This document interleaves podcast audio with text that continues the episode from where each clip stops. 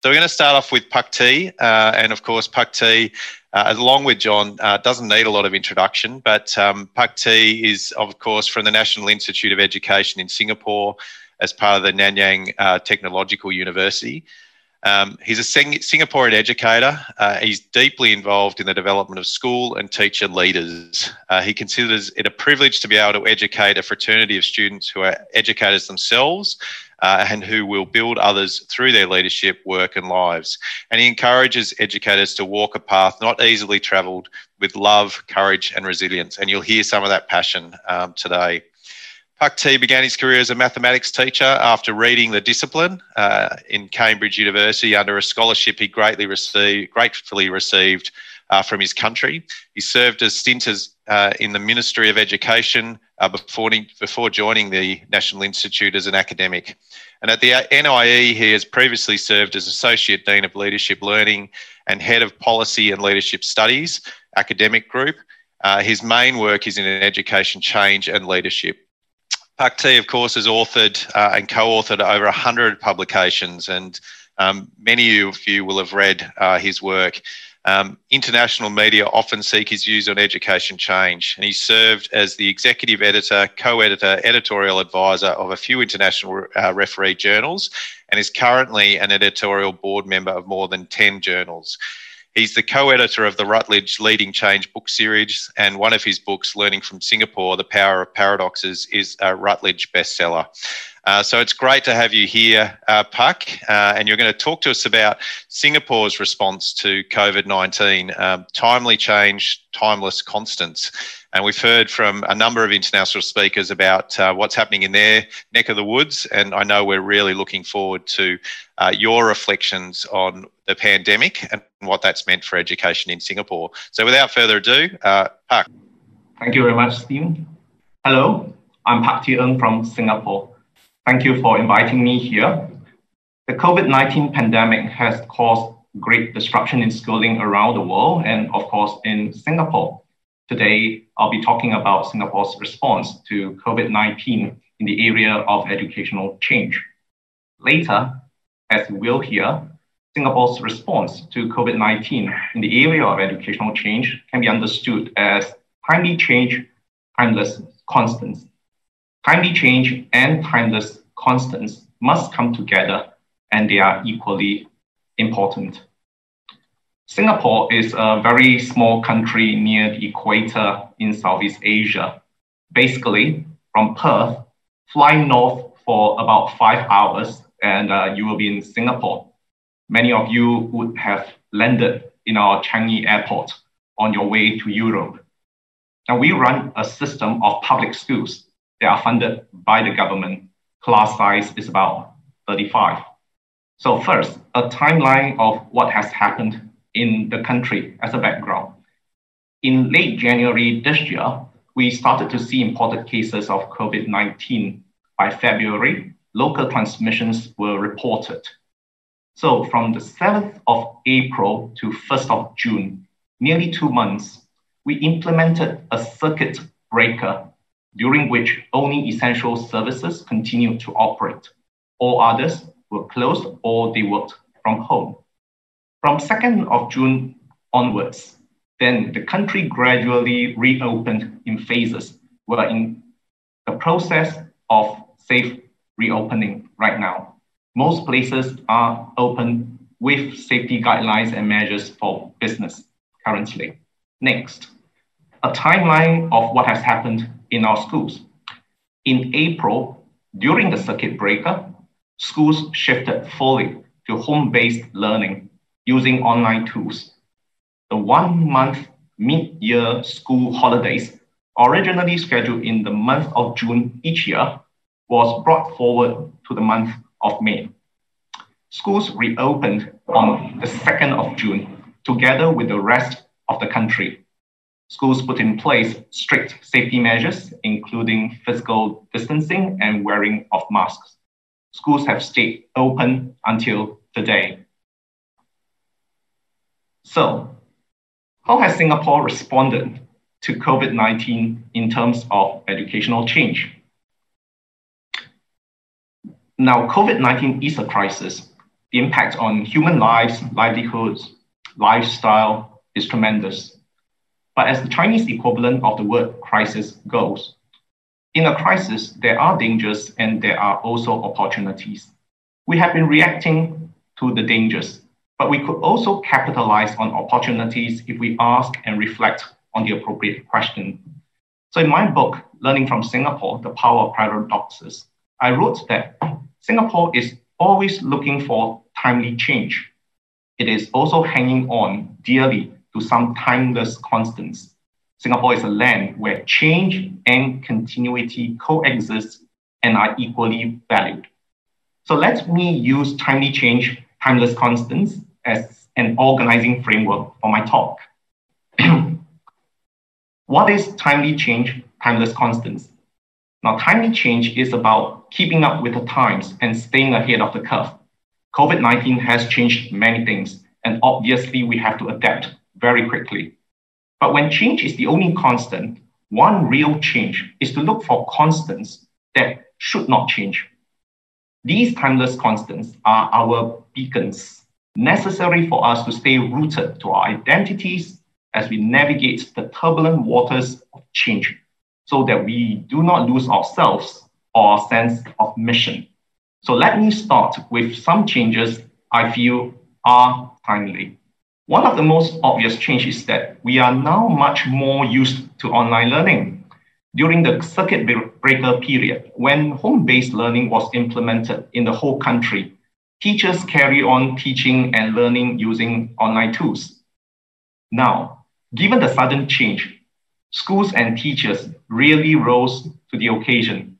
Many teachers have learned how to operate the tools, some, of course, more competently than others. But they continue to teach, make calls to care for their students, set work for their students to do. They tried their best. Learning continued in the country. Moving forward, these online teaching competencies could well stick paving the way for pedagogical advancement. Teachers now have a better sense of what technological tools can do and what they cannot provide. Now, this is a great opportunity to evaluate what has worked, what has not, what can work better using an online approach. Online learning has worked during the pandemic because there was no other option, but that does not mean that online learning presents an optimal or sustainable, sustainable solution for all learners. Therefore, moving forward, we are capitalizing on the fact that teachers are now more familiar with online tools to move towards blended learning. That is, some regular home based learning done online will complement classroom lessons. During such home based learning periods, students will take charge of their own learning and engage in some topics outside the curriculum. Now, this, I think, goes to the heart of the change. From a pedagogical standpoint, the challenge is to make sure that we are using online tools to bring about better learning for our students, not as a second rate replacement for traditional face to face teaching and learning processes blended learning is not equal to students learn the same thing in the same way, except they sometimes learn online at home. For example, if a demonstration could be done in class, why would we want to shift it online in a contrived manner just to fulfill the notion of online learning? So, blended learning should not be merely a replication of the traditional classroom. Online learning systems should not be a store of worksheets that would have been dished out during a normal lesson anyway. So teachers have to discover how these tools can bring about better learning outcomes. Therefore, the use of technology is really about the skillful teacher, someone who knows how to use online tools appropriately to enable a superior pedagogy. Blended learning will not mean anything very much if the students are learning the same thing in roughly the same way except that sometimes they sit unsupervised in front of a computer at home to learn it. But if blended learning is to help students develop higher capacity for independent learning and learning something beyond what is normally covered in the school curriculum, then that is really the future of learning in Singapore. But to achieve this goal, teachers actually require higher levels of lesson design and facilitative skills. If home based learning is not well designed or facilitated, then at least for some students, it will merely mean free time or confused time at home. So we have learned that we need to put in a lot more effort into helping our students to become better, independent learners using a blended approach. But to move towards a blended learning approach, we need to do more to bridge the digital divide. During circuit breaker, the home-based learning experience was quite uneven among students depending on family situations. Disadvantaged families did not have computers or enough devices to be shared among the children. Others could not find enough space in their small flat to create a conducive learning environment. So, in response to the digital divide, the Ministry of Education announced that all secondary school students would receive a personal laptop or tablet for learning by next year. Now, the plan was already in place before the pandemic, but the target date was brought forward by seven years. Now, this is a very positive step, considering the enormous economic challenges that my country is currently facing. But this is a necessary step, and it is only one step out of many. We will be doing a lot more. But I think as a country, we are trying very hard in this area and committing resources to leave no child behind. Other than technology and pedagogy, the pandemic has also made us examine the why and the what of learning. There are many forces, both local and global, that require us to change our focus from the traditional academic content and qualifications to lifelong learning and deep skills. Now, this is not a new direction in Singapore, but because of the pandemic, it is now even more important and urgent. The pandemic has given lifelong learning a critical push. We have to do even more to help our students and young people learn for life rather than learn for exams and to be very adaptable. This is currently one of our focal areas in the, in the education system. But the forces are not just about local issues. There are global forces at play. So the point is, we have a lot of new things that we have to educate our children about, which are going to affect them probably more than the traditional learning areas of languages, mathematics, and science. So it is heartening that Singapore has begun work in these areas. For example, sustainability, environmental protection, and climate change issues are now embedded in the school curriculum in different subject areas, uh, such as science, social studies, and geography. Some schools even require students to research on climate related topics. And we are also doing a lot more regarding citizenship education, character education, and student well being. So, as an example, secondary schools now engage students fortnightly on current affairs and sensitive issues, including race, religion, bullying, and social media. More teachers are learning to be able to engage students and facilitate such discussions in context. So let me now move on to some of our timeless constants. The pandemic has changed a lot of things. But the mission of education in Singapore has not changed. It is always to mold the future of the nation.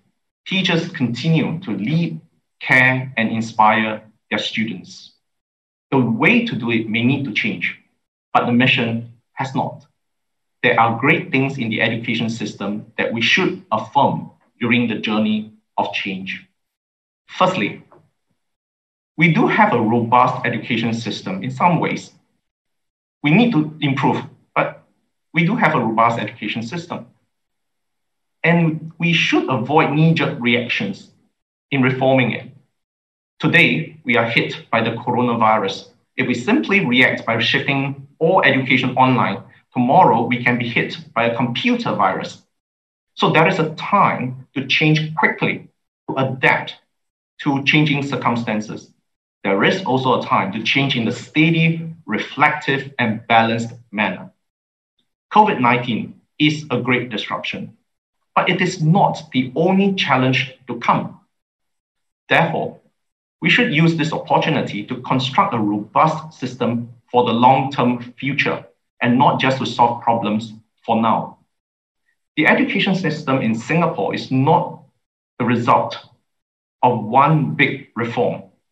It is the cumulative effect over more than 50 years of systematic building, upgrading, refurbishing by many ministers, officials, school leaders, teachers, teacher educators. But while avoiding knee jerk reactions, we must continue in the spirit of timely change. It is always better to change from a position of strength rather than one of desperation. For us, we have to take the opportunity to change, to change positively. The more that we are unwilling to change, the more we will be forced to change in the future. Singapore has been trying very hard to improve its education system, even though we seem to be doing okay. This proactive stance has been very helpful during COVID 19. So, let me give you an example about this about why, as a country, all schools could move to online learning almost overnight. This is about the student learning space. The student learning space, called SLS in short, implemented in 2018, is a national online learning portal that allows teachers to curate and share lesson resources and for students to access these resources in a self-directed manner. The SLS also provides a platform for teachers to collaborate across schools and for students to collaborate in their projects. Now, of course, the SLS was not developed as a contingency plan for addressing learning needs during a pandemic. It was developed before the pandemic. But when COVID 19 struck, the SLS came in really handy for many schools and teachers. So the point is that we should seek improvement continuously rather than to stagnate in an illusion of success. We should change while we are doing okay. Do not wait until we are desperate to change we have learned that it is important for Singapore to remain in this posture. Next, we must continue to affirm that teachers, school leaders, schools matter to the nation. Parents sometimes complain about teachers' methods of educating their child. During the home based learning period, their own skills at educating or just managing their child or children were fully tested. Some parents could not wait for schools to reopen so that they could hand the children back to their teachers. So hopefully these parents will come to appreciate teachers a lot more. Before the schools reopened after circuit breaker, when people would be returning to work. Now, some parents were understandably concerned about the safety of their children. But when schools reopened together with the rest of the country, there was no violent public objection. Part of the reason I believe was that the society trusted in the professionalism of school leaders and teachers.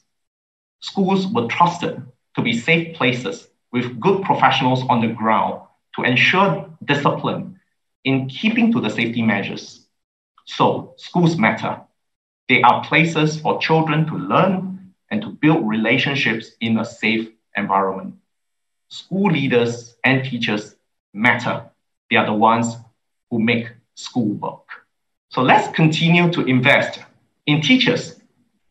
It is therefore heartening that even when our economy has been hit really hard, teachers will receive more support for professional development in line with the national lifelong learning movement called SkillsFuture, so that they can better meet the evolving needs of our students. And the key learning areas for professional development include digital technologies, character and citizenship education, and assessment literacy.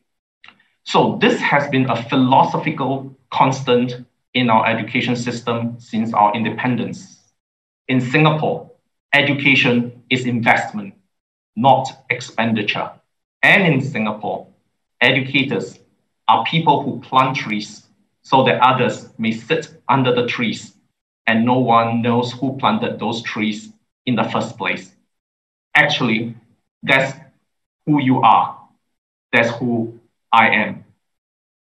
COVID 19 may stay for quite a while, but it will eventually go away. However, Singapore's education system must continue to, debate, to be the bedrock for its um, nation building journey, one that leads, hopefully, to a more prosperous, gracious, and resilient society. Crises have been a catalyst for change in my country in the past. Singapore has always had the gumption to survive and reinvent itself. My generation turned out okay because the previous generation went through the hardships to build the foundation for us. Having benefited from the sacrifices of the previous generation, this generation shall carry the burden of change triggered by COVID 19 or otherwise for the benefit of the next generation. In Singapore, education is the human enterprise of paying it forward. Thank you very much. Thanks, uh, Pak. It's really fantastic to hear all that. I, I wrote down a few of uh, those uh, points there, Pak, but um, I must say I use your one there about um, education as an investment, not a cost, all the time. Um, it's, uh, it's such a great um, way of thinking about it, and and and obviously true. Um, but look, before we get to some questions, Pak, I just we'll bring John Hattie in, who's joined us. Hi, John. Great to have you here. Thanks, Dave. Uh, and so, of course, John is an award winning education researcher and best selling author with nearly 30 years of experience examining what works best in student learning and achievement. And I bet, John, you're really happy to be on here while I'm doing this introduction. Uh, his research, better known as visible learning, is a, a culmination of nearly 30 years synthesizing more than uh, 1,500 meta analysis comprising more than 90,000 studies involving over 300 million students around the world. He's presented at key and keynoted in over 350 international conferences and has received numerous recognitions for his contributions to education. His notable publications include Visible Learning, Visible Learning for Teachers, Visible Learning and the Science of How We Learn, Visible Learning for Maths, grades K to 12, and most recently, 10 Mind Frames for Visible uh, Learning. And we're going to hear from John um, on Let's Bring Back uh, from COVID to create a new syntax of learning soon. But uh, before we do, John, initial comments from you on uh, Pak's uh, learnings from uh, Singapore's experience? Well, I think the calm, cautious, and creative way they have seen this as an opportunity to uh, take on some of the major issues that are facing that country are really quite exciting. And having worked over there every year for many years now. It's, it's just a pleasure to see a country that has made that investment. And as he said at the end, and now reap, reap the rewards. And I think we have a lot to learn uh, if we had the courage to invest in this current generation as they've done. Yeah, and um, and not just the generation in terms of students, uh, John, of course, but the investment in teachers. I, I, I sort of really loved hearing that. Um, and and when you see it as an investment, Pak, then you, you do invest. You know, you continue even though that um, you know, that the economy might be um, struggling and, and you know, thinking about well, where can we make savings? And of course, if you think of things as a cost, then it's easy to make savings by cutting costs. But if you think of it as an investment, it's different. So, yeah, Pak. Yeah. So I think that is the part about Singapore. That is to say, personally, as a Singaporean, uh, I love my country and proud of the fact that we really take education very seriously. And uh, so that, of course, is good. And I'm an educator, and I do believe that education is important for the whole country. So it is about the future of the country. So let's take that investment very seriously. Don't yeah. cut funding because that bit or just the very threat of, of having that sometimes means that there's no stability for educators to carry on the good work. I think it is better to be stable. Yeah, and uh, one of the questions I had here, and I've you know looking at um, some of the questions coming through now, but um, uh, that investment, uh, Pak, and then maybe we might hear from John as well around um, what is it that system leaders and school leaders uh, are going to need to? I think you talked about, you know, that these these changes could stick. You know, what's what's that going to mean for a uh, for a school leader uh, to continue this journey without maybe the crisis at the time? You know, one of the things uh, as a catalyst you talked about for change. When that settles, which invariably, you know, we all hope that it will sooner rather than later, what's going to be that challenge for those school and system leaders? Okay, so in my opinion, the most important thing is firstly, after the pandemic, people do need a bit of time to just just unwind and uh, recharge and take the opportunity to to reflect what has worked, what has not, and what perhaps needs to change, what we can capitalize on. So the first level is reflection, draw out the lessons and certain things that has changed, let's capitalize on those but certain other things may no longer be relevant. It was relevant during the pandemic, but no longer relevant. The next thing is to be encouraging. So, as leaders, the main thing is called enabling the teachers. So, that comes with support, both financially, emotionally, structurally, so that people do have that support in terms of time, in terms of encouragement, and of course, financially, that they can continue to do that good work. And third, be understanding in the sense that do not expect that change to happen open, overnight again. It was so during the pandemic because there wasn't a choice. It doesn't mean that now we just keep going at the same pace. Kind of take it easy, take it in a very systematic manner, do it in a steady way. That would be what the system leaders need to do. Yeah, thanks. Pak. And um, I think that's what John's comment was about too, of, of really thinking through how do we do this in a in a way that it'll stick, you know, that it's not kind of just rushed and um, uh, and and without sort of that thought of how do we take take people along for that journey and, and support them. And I think that was a big part of your message as well. Uh, and I'll probably just finish with the I loved the uh, that uh, blending learning is not just uh, I use digitization of the classroom. Um, and a skillful teacher uses technology for superior pedagogy. What a what a great way of describing um, where we can go from here. So, Pak, I'm going to get you to come back after uh, John uh, speaks now, and then uh, we'll we'll we'll bring some of these questions to the fore from um, people in the audience. Um, but we'll we'll turn to John uh, now, and John, a, a, great segue really into I think what you're going to uh, take us through uh, this afternoon. It certainly is, Steve, and thanks, Pak.